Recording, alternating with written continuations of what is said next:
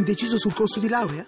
Fai il test di orientamento su ecampus4u.it. Deluso dall'università? Su ecampus4u.it scopri un nuovo modo di studiare.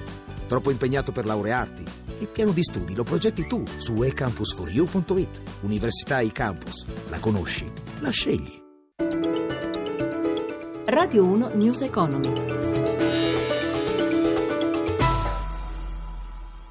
Buona giornata, tornano dopo la pausa estiva i consueti appuntamenti quotidiani con News Economy in studio Lucia Coppa. Vendite al dettaglio in calo in Italia, secondo l'Istat, sono diminuite a giugno dello 0,3% rispetto a maggio 2015. Nella media del trimestre aprile-giugno il valore delle vendite ha comunque registrato una crescita dello 0,4% rispetto al trimestre precedente. Bene anche l'andamento su base annua con un risultato che segna un aumento dell'1,7% rispetto a giugno 2015. E passiamo ora ai mercati mercati. Dopo le tensioni la settimana scorsa legate alle incertezze sull'economia cinese, c'era attesa per la riapertura delle borse. Bene, negative le piazze asiatiche, hanno aperto contrastate quelle europee e per quanto riguarda Piazza Affari, fari puntati su Eni all'indomani della scoperta del maxi giacimento in Egitto. Ma sentiamo i dettagli in linea a Milano a Maria Giovanna Lorena.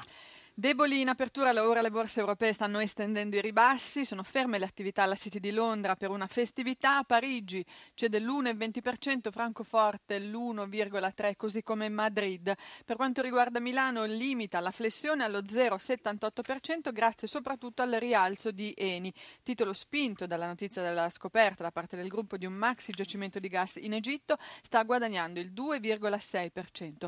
I mercati sono prudenti in vista del rialzo dei tassi tassi negli Stati Uniti, anche se non è ancora chiaro in che tempi verrà realizzato. Ad aggiungere incertezze i nuovi ribassi in Asia stamane, nulla a che vedere però con le perdite pesanti della scorsa settimana, visto che Tokyo ha ceduto l'1,2% e Shanghai lo 0,8%. Lo spread tra i BTP decennali e i Bund tedeschi risale a 120 punti base, in calo le quotazioni del petrolio, l'euro è stabile a 1,12 nel cambio con il dollaro. Linea Roma. Grazie a Maria Giovanna Lorena. Settimana dunque di verifica per le borse mondiali. Abbiamo già accennato ai possibili interventi della Fed. Giovedì intanto il board della BCE. Quanto influiranno queste decisioni sui listini asiatici? Sentiamo l'analista Carlo Aloisio.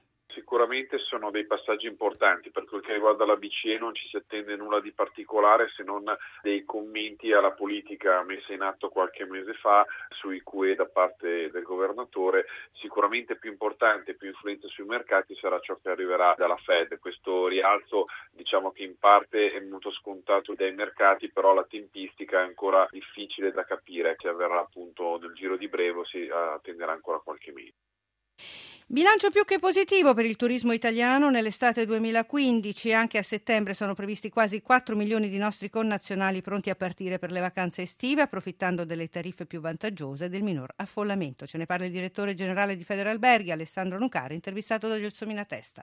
Abbiamo avuto un'estate largamente positiva, il nostro osservatorio stima un più 9% per le presenze degli italiani, non solo negli alberghi ma in generale gli italiani che sono andati in vacanza in Italia quest'estate, quindi un, un ottimo risultato, a questo assommiamo anche il risultato lusinghiero che vede al turismo straniero. C'è da dire che nel contempo i nostri concorrenti corrono e corrono spesso anche più veloci di noi.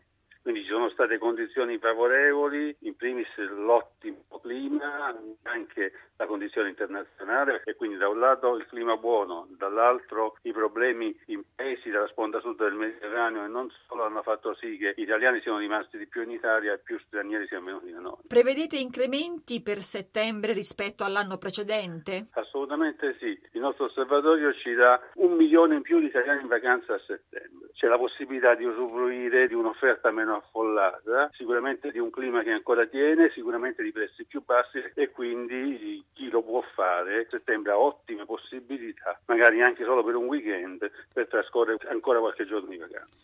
E noi per ora ci fermiamo qui. L'appuntamento con News Economy a cura di Roberto Pippan è nel pomeriggio dopo il giornale radio delle 18. In redazione Cristina Pini, in regia Antonello Piergentili, da Lucia Coppa. Buon proseguimento di ascolto. Radio 1 News Economy.